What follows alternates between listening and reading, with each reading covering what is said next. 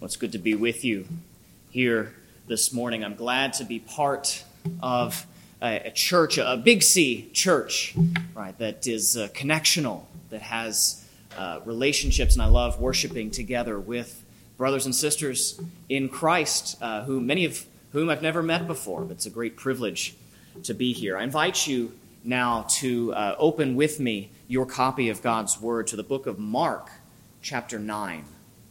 Mark chapter 9. We'll be, we'll be focusing especially on verses 38 through 41 this morning. Uh, I'll start reading in verse 37 just to give us a, a, little bit of context, but to back up just a little bit more and, and make sure we understand where we are in the course of the narrative. Uh, Mark chapter 9 marks the midpoint of Mark's gospel and, and starts off with a bang.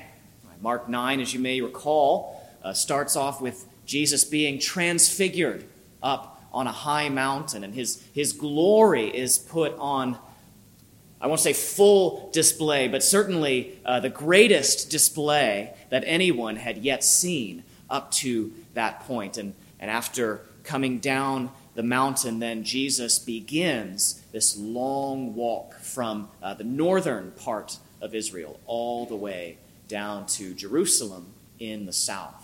And over the next several chapters, Jesus talks with his disciples along the way, and he tells them several times why he's going to Jerusalem. It's not what they expect, but it's because he's going there to die for their sins and for our sins.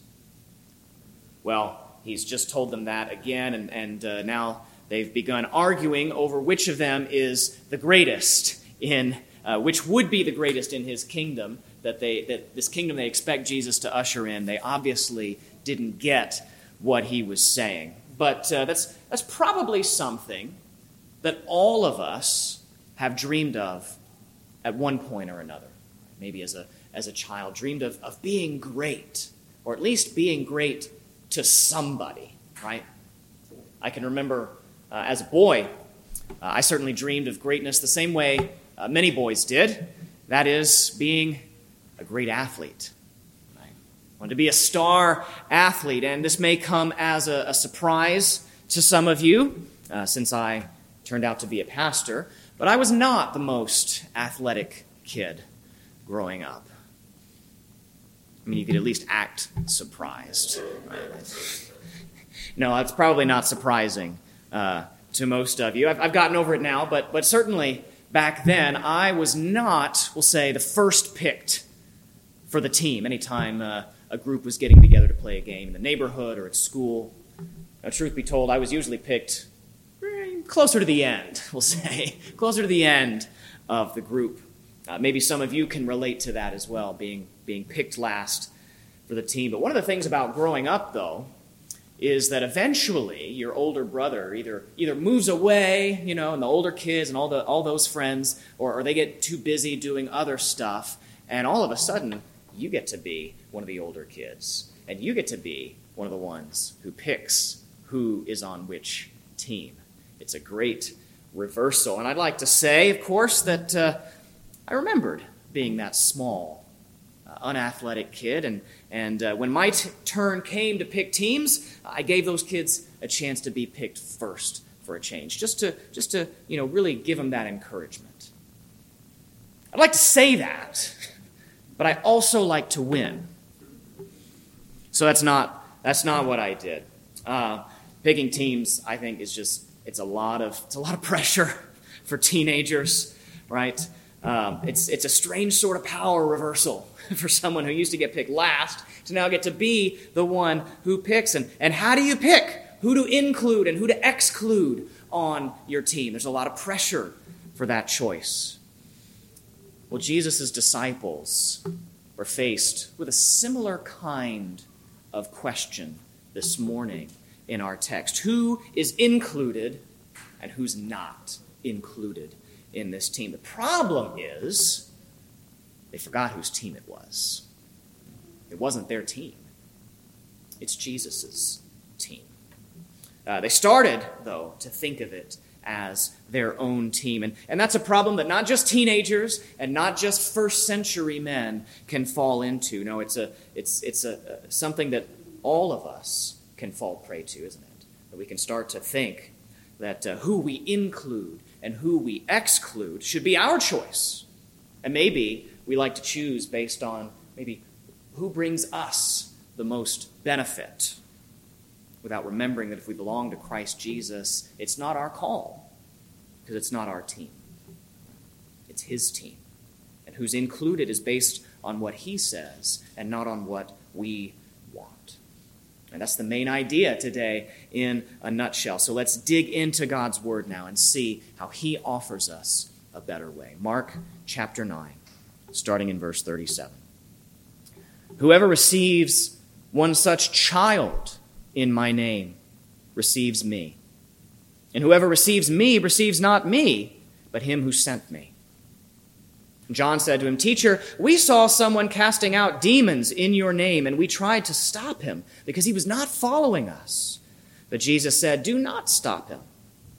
For no one who does a mighty work in my name will be able soon afterward to speak evil of me. For the one who is not against us is for us. Truly I say to you, whoever gives you a cup of water to drink because you belong to Christ will by no means lose his reward. Thus far, the reading of God's word. Let's pray together. Father, we thank you for your word. And we thank you that you give it to us, so that you reveal yourself to us in your word. And you also reveal to us not only more about yourself, but you reveal to us more about ourselves. So we pray that you would help us to listen well to you this morning as your word is read and preached. We pray that you would help us to understand your word and, and especially to apply it to our lives, that we would be able not only to know you more, but that knowing you, we would long to follow you all the more closely and all the more readily. And we pray it in the name of your Son, Jesus, our Lord and our Savior. Amen. Well, if you like to take notes and, and an outline is helpful for you, we're going to be uh, uh, looking at three main things this morning. Pretty, pretty simple outline. We're going to look first at the problem in this passage. Next, we're going to look at the solution that Jesus offers. And finally, we'll look at how that applies to our lives, particularly today. We won't neglect that all along, but we'll look especially at how that applies, and we'll look at two applications on that last point. So, three things to look at, nice and simple this morning. So, let's begin by looking at the problem, which is pride. The problem's pride. Take a look again with me at verses 37 to 38. Whoever receives one such child in my name, this is Jesus speaking, he says, Whoever receives one such child in my name receives me. And whoever receives me receives not me, but him who sent me. John said to him, Teacher, we saw someone casting out demons in your name, and we tried to stop him because he was not following us. I'm going to be honest, I'm amazed at Jesus' patience here with John. Because if I were in Jesus' position, I'm pretty sure I would have responded, Are you serious, John? Right? Like, have you been listening to a word that I've been saying? A child. I just told you to welcome a child, the, the lowest of the low in this society. And you're telling me you found a man who was doing my work opposing Satan, and he was doing it in my name, and you told him to stop? Kind of makes you wonder why John thought this was such a good idea to bring this up right now, after all, doesn't it? Let's back up just a little farther for a minute and remember a little bit more of the context. See, right before this, John and the rest of the disciples had been arguing, remember, over who was the greatest, which one of them was the greatest. They were so excited about the fact that Jesus was the Messiah.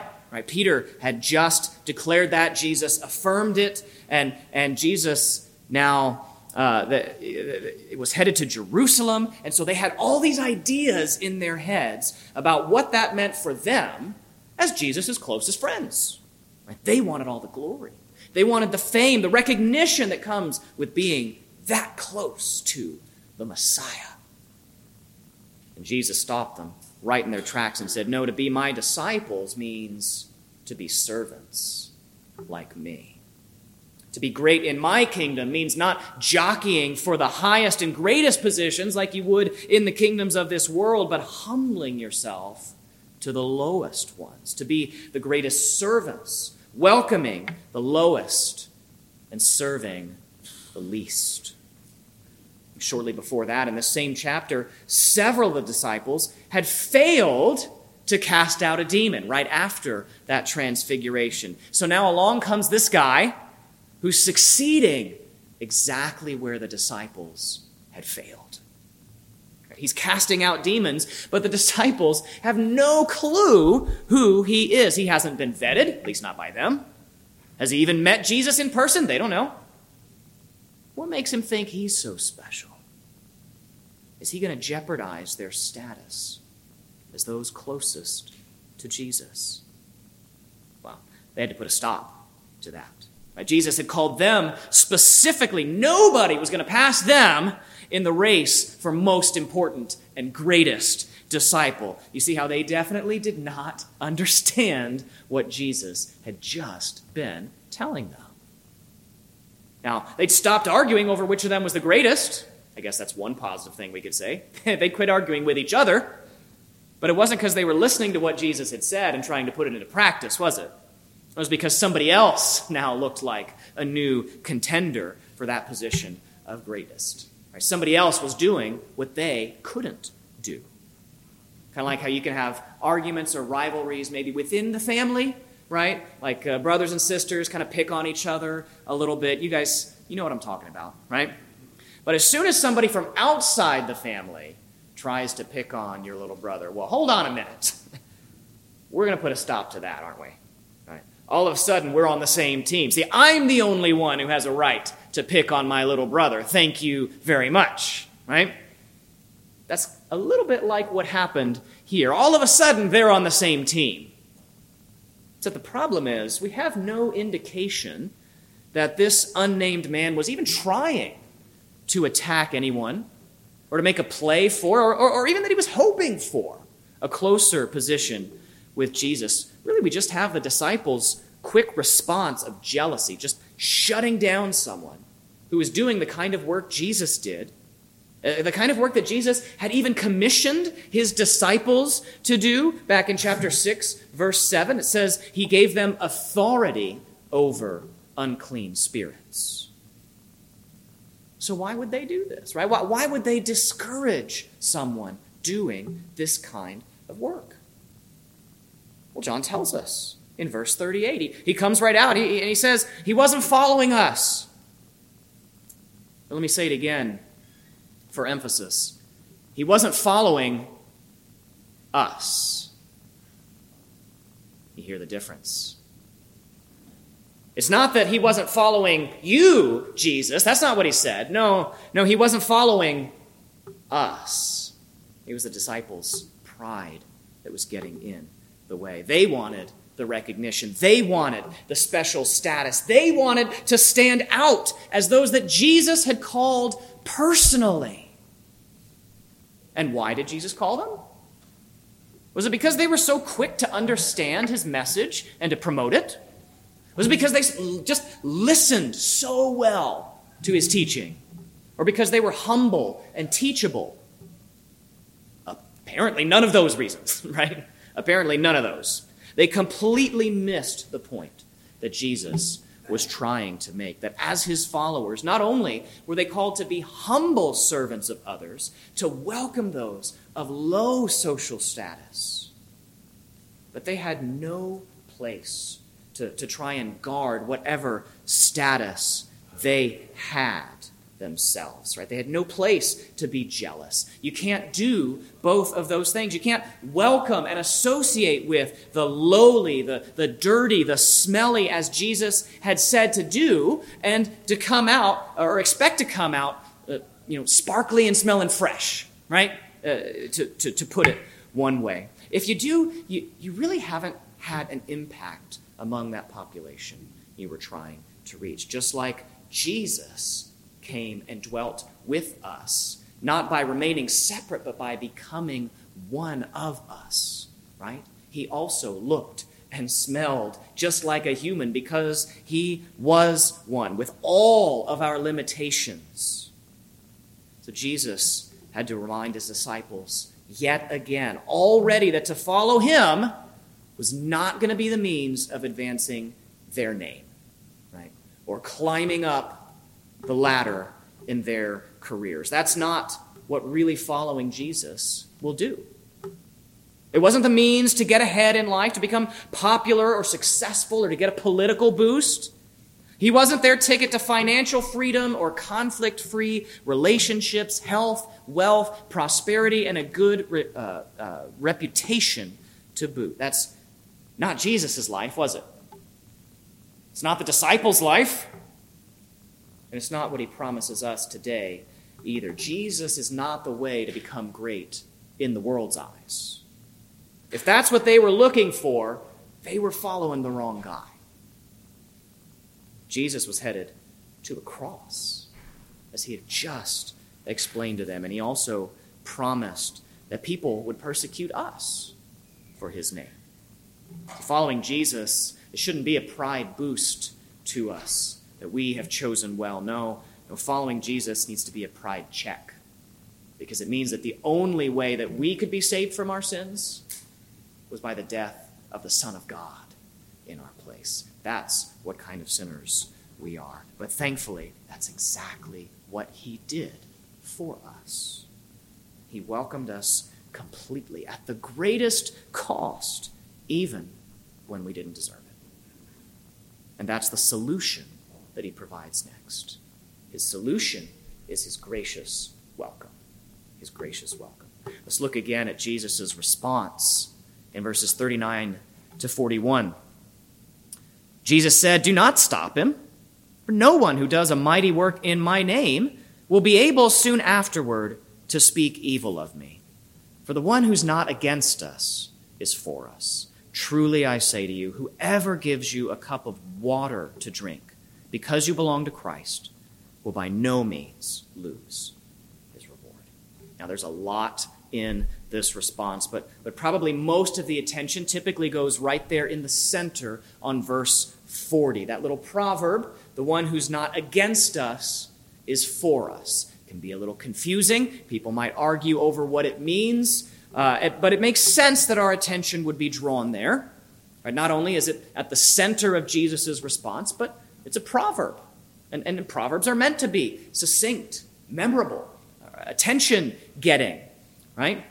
But the thing about Proverbs is they're also situational.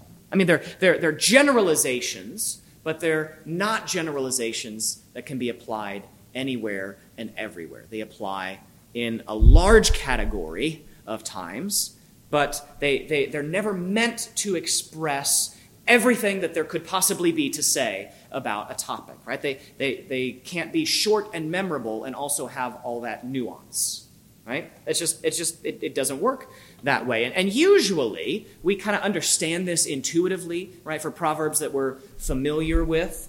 Uh, but, but sometimes we see a proverb like this in the Bible and we can get confused about how they work. So let me give you an example, maybe from a common proverb uh, from our own culture. In, in, the English language, we have a, pro- a proverb that says, Whatever doesn't kill you makes you stronger. Right? Everybody's heard that proverb before. And we all know that means, right? It means we can grow and we can learn through trials. And the process of getting through something challenging uh, often strengthens us to be able to meet greater challenges in the future, right? We, we know that. We also know that it doesn't literally mean that any injury not directly resulting in death somehow levels up our physical strength, right? We all know that, that there are some things in life that leave lasting scars that never really heal all the way. That doesn't mean the proverb doesn't have its place, just that we have to understand what it's meaning to say and what it's not trying to say, right? Well, this proverb's the same.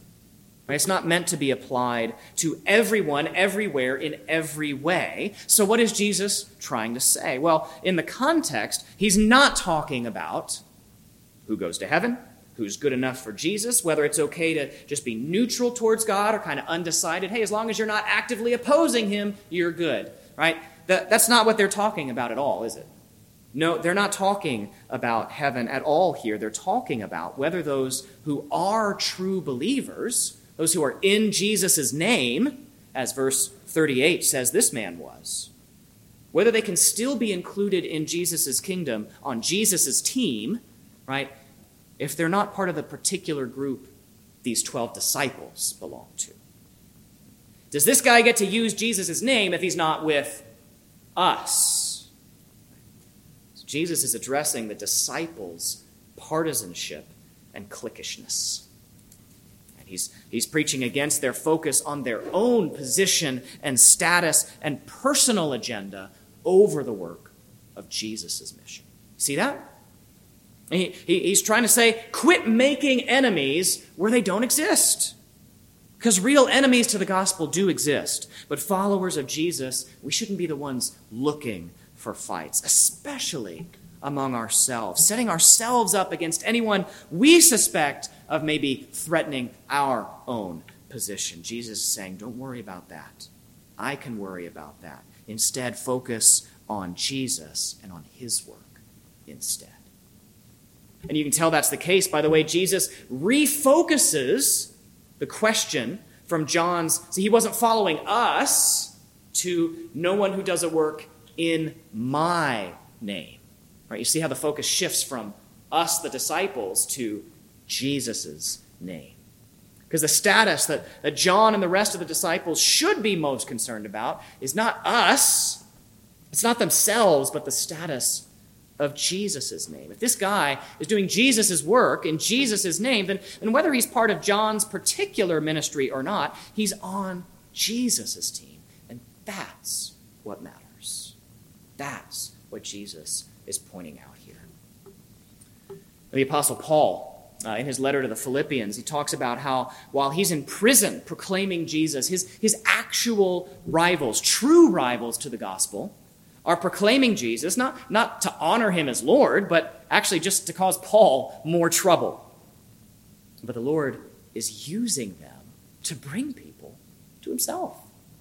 They're having a successful ministry, and Paul says he rejoices. He rejoices that his rivals are finding success because Paul's highest goal is not to exalt Paul. They're actively trying to hurt Paul, but Jesus is being lifted up, and that's what matters. That's somebody who understood what Jesus is saying here. It's not our team, it's Jesus' team. So the window of, of who can be included in us is broad.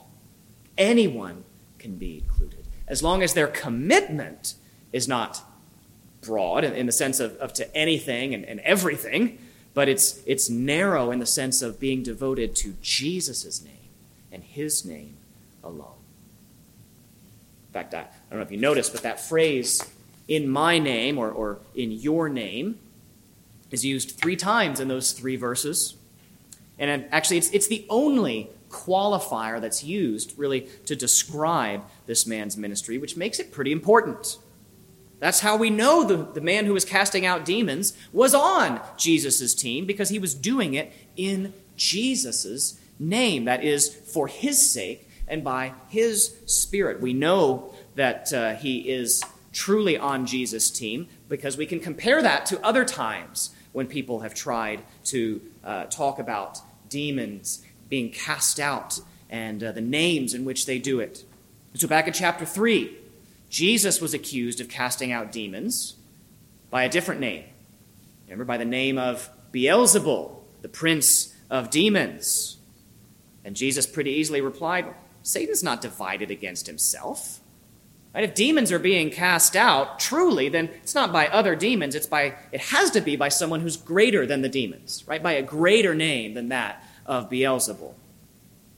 And in Acts 19, we find some itinerant Jewish exorcists, which, just as an aside, has got to be a really niche business to get into, right? Like, I've never met any itinerant Jewish exorcists, but I would love to know what their day looks like on an average day. But Anyway, these guys show up and uh, they start trying to cast out demons in Jesus' name. Remember that? Uh, and now they use a bunch of different names, but they include Jesus as one of the names. And remember what the demons do? They laugh at them. They laugh. Because Jesus' name isn't just a talisman that people can wave around, it's not a magic word. It doesn't just work in and of itself. If, if someone is casting out demons in Jesus' name, as he is in this passage, it's because he has faith in Jesus, and he's doing so in the power of Jesus. It's not an empty name to him. So when Jesus says that we're to receive the lowly in his name, and that no one doing his work in his name is going to turn around and be fundamentally against his mission. He means that this guy who doesn't even get named in the Gospels, he's getting it right. While Jesus' hand-picked disciples, all of whose names we know, they're getting it wrong. They're still focused on themselves and on their status rather than on what Jesus wants, on what's best for the team. And what Jesus wants, what's best for the team, he says here, are simple acts of service and welcome. Whoever gives a cup of water in Jesus' name is doing what he wants. That's such a low bar, isn't it? That's a really low bar. A cup of water is just about the only thing you can still reliably get for free at any restaurant, right? It's, it's so tiny, it's not costly. But if it's done for Jesus' sake, because you belong to Christ, he says, it's done in his name, out of service to him, to further his mission. If that's true for a cup of water, then how much more is it true for the great works that they're arguing over? Jesus said, Whatever we do for the least of these, we do for him. But maybe the most surprising part of this whole passage is not what qualifies a person to get to use Jesus' name or what it means to do something in Jesus' name, but it's, it's the particular name that Jesus uses for himself in verse 41. He calls himself Christ. Christ. It's the only time that Jesus specifically uses that word, that title, to refer to himself. Now, others have said it, as we just said. Peter said it, Jesus affirmed it, and he confirmed it. But this is the, the only time that Jesus says it explicitly about himself. And that reminds us that the welcome that we extend to others, the inclusion that Jesus is telling his followers to be marked by, it's a function of his mission as God's anointed Savior. Right? This is big. In other words, that, that gracious welcome that he calls us to in this passage is a function of the gospel itself, the good news of Jesus' presence among us in this world. Or to put it another way, we welcome others because we've first been welcomed by Christ Jesus. And that leads us to the application.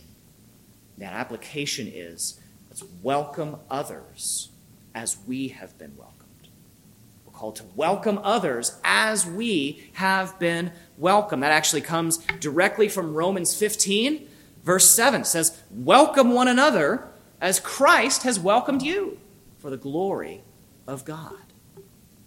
And the first and, and most important question to know how to do this and how to do it well is how has Christ welcomed you? We have to know how Jesus welcomes us. So, so how have we been welcomed in Christ? Well, Ephesians 2 says, Remember that you were at one time separated from Christ, alienated from the commonwealth of Israel, and strangers to the covenants of promise, having no hope and without God in the world. But now, in Christ Jesus, you who once were far off have been brought near by the blood of Christ. We've been welcomed, not because of who we are, not because of what we've done but because of the blood of Christ. Jesus died in order to welcome strangers and enemies to himself. And through him, Ephesians continues, we have access in one spirit to the Father. So then you are no longer strangers and aliens, but you are fellow citizens with the saints and members of the household of God. That's, that's good news. Amen? That is good news.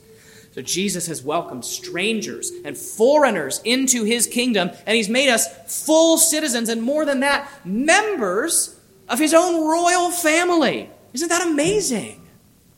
See, it's one thing to welcome maybe suspicious immigrants from enemy territories. Right? That's incredibly gracious, right?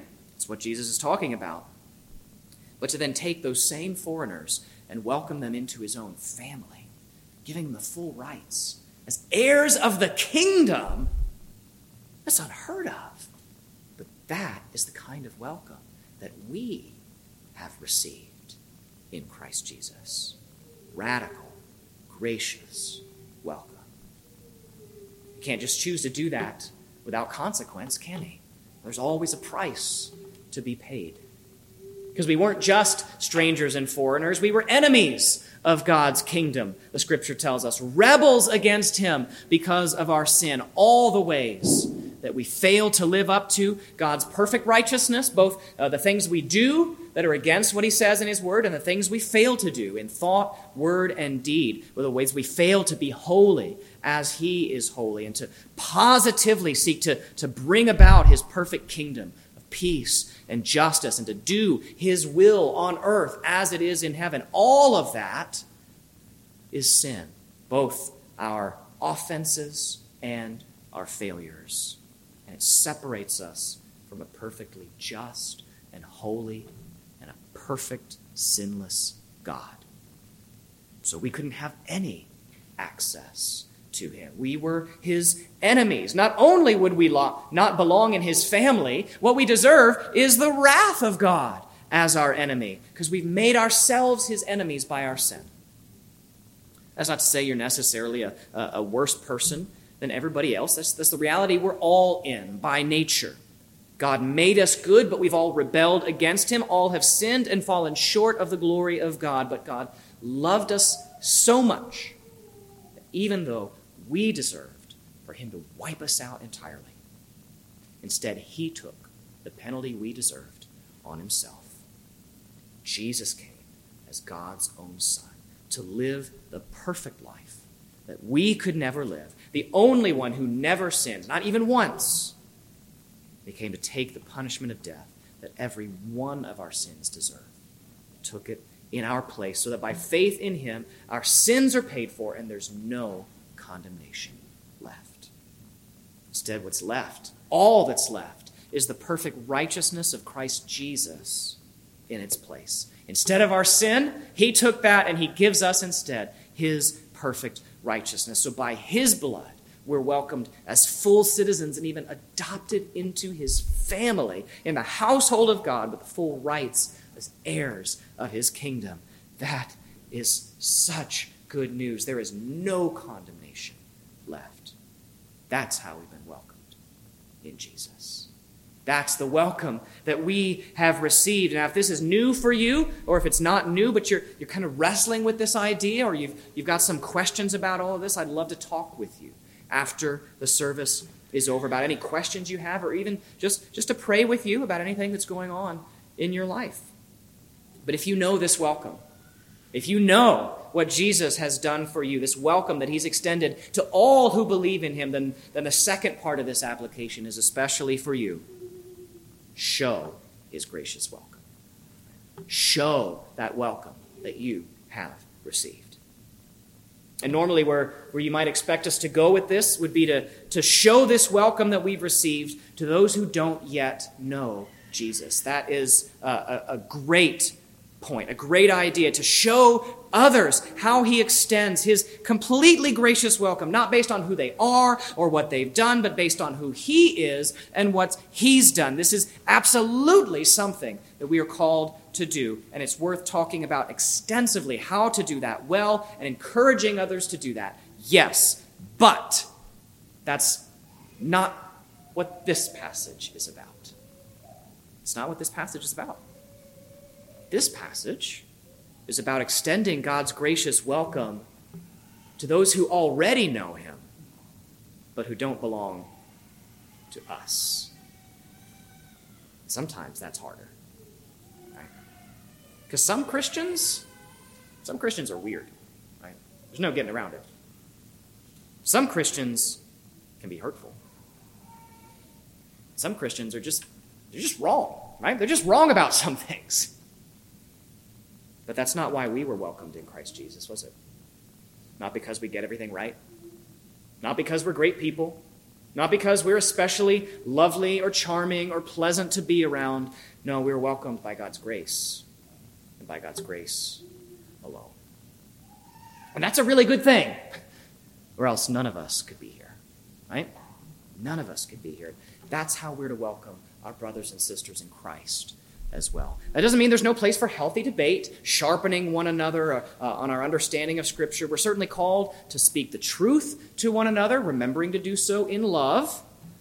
But we can't just write off those we disagree with, especially if we disagree on secondary or, or tertiary issues, right? Anything that's not central to the gospel itself. Families, as we probably all know, families can be messy.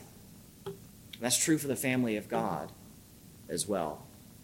But we're still family. We're still family. It's always better if we can learn to get along and show one another gracious love like we've been shown in Christ. In fact, one of the ways that we're able to reach others outside of the family is by how they see us treat one another inside the family. Do you know that? Jesus said they will know that we belong to him by the love that we show to one another loving one another within the church, even the Big C church, even across denominational lines. Right? Now we're really getting out there, aren't we?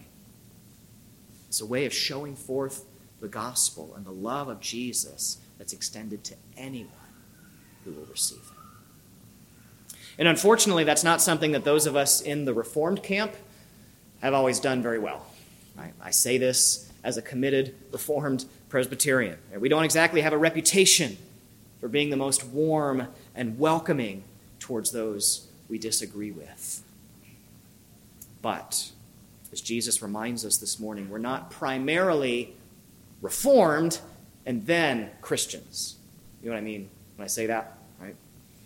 Our understanding of, of who God is and what the Bible says certainly affects everything in our lives. I, I don't mean to say that, that doctrine is unimportant. I, I believe and I'm firmly committed to the principles of the Reformed faith, but more important than our particular tribe is Jesus. Right? Jesus is most important. It's not our team, it's Jesus' team. So when uh, we meet people from other churches or we hear about people from other churches, our first question shouldn't be, well, what kind of church do they go to? Where did their pastor go to the seminary? Who do, who do they read or listen to? I mean, the, those, are, those are not terrible questions, right? They, they can certainly tell us something, uh, but they can tell us about uh, you know, important influences and, and, and how we, we understand who God is, all of that, but, but they can only tell us about our relationships with other fallible human guides, right? At the end of the day, that's what they tell us our relationships with other fallible human guides. Jesus has a far simpler question for whether someone is on the same team as we are. Are they living and acting in the power of his name? That's the question that he would put before us this morning. Do they know Jesus and do they try to do what he says? If so, we're on the same team and we can partner together for his sake. Right? That's what. Uh, that's, that's why that's really the only basic requirement for membership in his church. Do you love Jesus and try to do what he says? That's essentially what our, our five membership questions boil down to in the PCA. Do you love Jesus? Do you know Jesus, love him, and try to do what he says? If so, welcome, brother, sister. Let's work together to exalt the name of our God and make him known in eastern Pennsylvania. That's our goal together. I hope that's our goal together as brothers and sisters in Christ. And if you've been harboring bitter thoughts, maybe, towards brothers and sisters in Christ, who maybe believe some different things than you do about how we should live out our faith or about some point of doctrine, then I hope uh, that you'll use the next few moments uh, as we get a chance to pray, to repent of that before the Lord, uh, to, to ask His forgiveness, and to commit to finding ways to love and serve others, to find even the simplest ways, like bringing a cup of water or, or lifting them up in prayer for the Lord's sake, for His kingdom, and for His glory. So we've been loved and welcomed with so much grace. Let us love and welcome others with the grace that we've received, not worrying about whether we benefit, but serving for Christ's sake.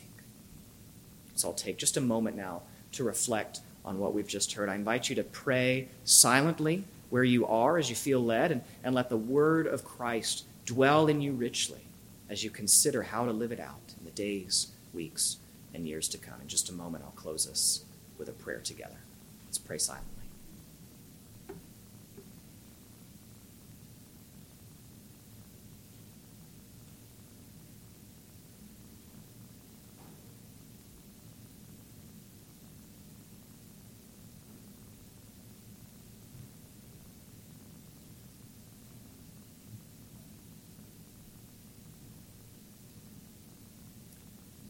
Lord Jesus, I thank you that you have not welcomed us because we were worthy, but because you are. Thank you for not leaving us to ourselves, but for showing grace to us, though we were and are undeserving, and for transforming us into your sons and daughters, heirs of the King, with the full inheritance that you alone deserve as the only begotten Son of the Father thank you for welcoming us with open arms and for paying the ultimate price, for, for, for giving your life to do so. Help us to be those who extend gracious welcome, even to those who offend us, for your sake. Keep our eyes so focused on you and your work in this world that our agendas seem small in comparison. And we find our joy in following you, doing your work your way. It's in your name we pray, for your sake and for your glory. Amen. Now, would you please stand as you're able as we respond to God's word by praising Him in song? Praise God from whom all blessings flow.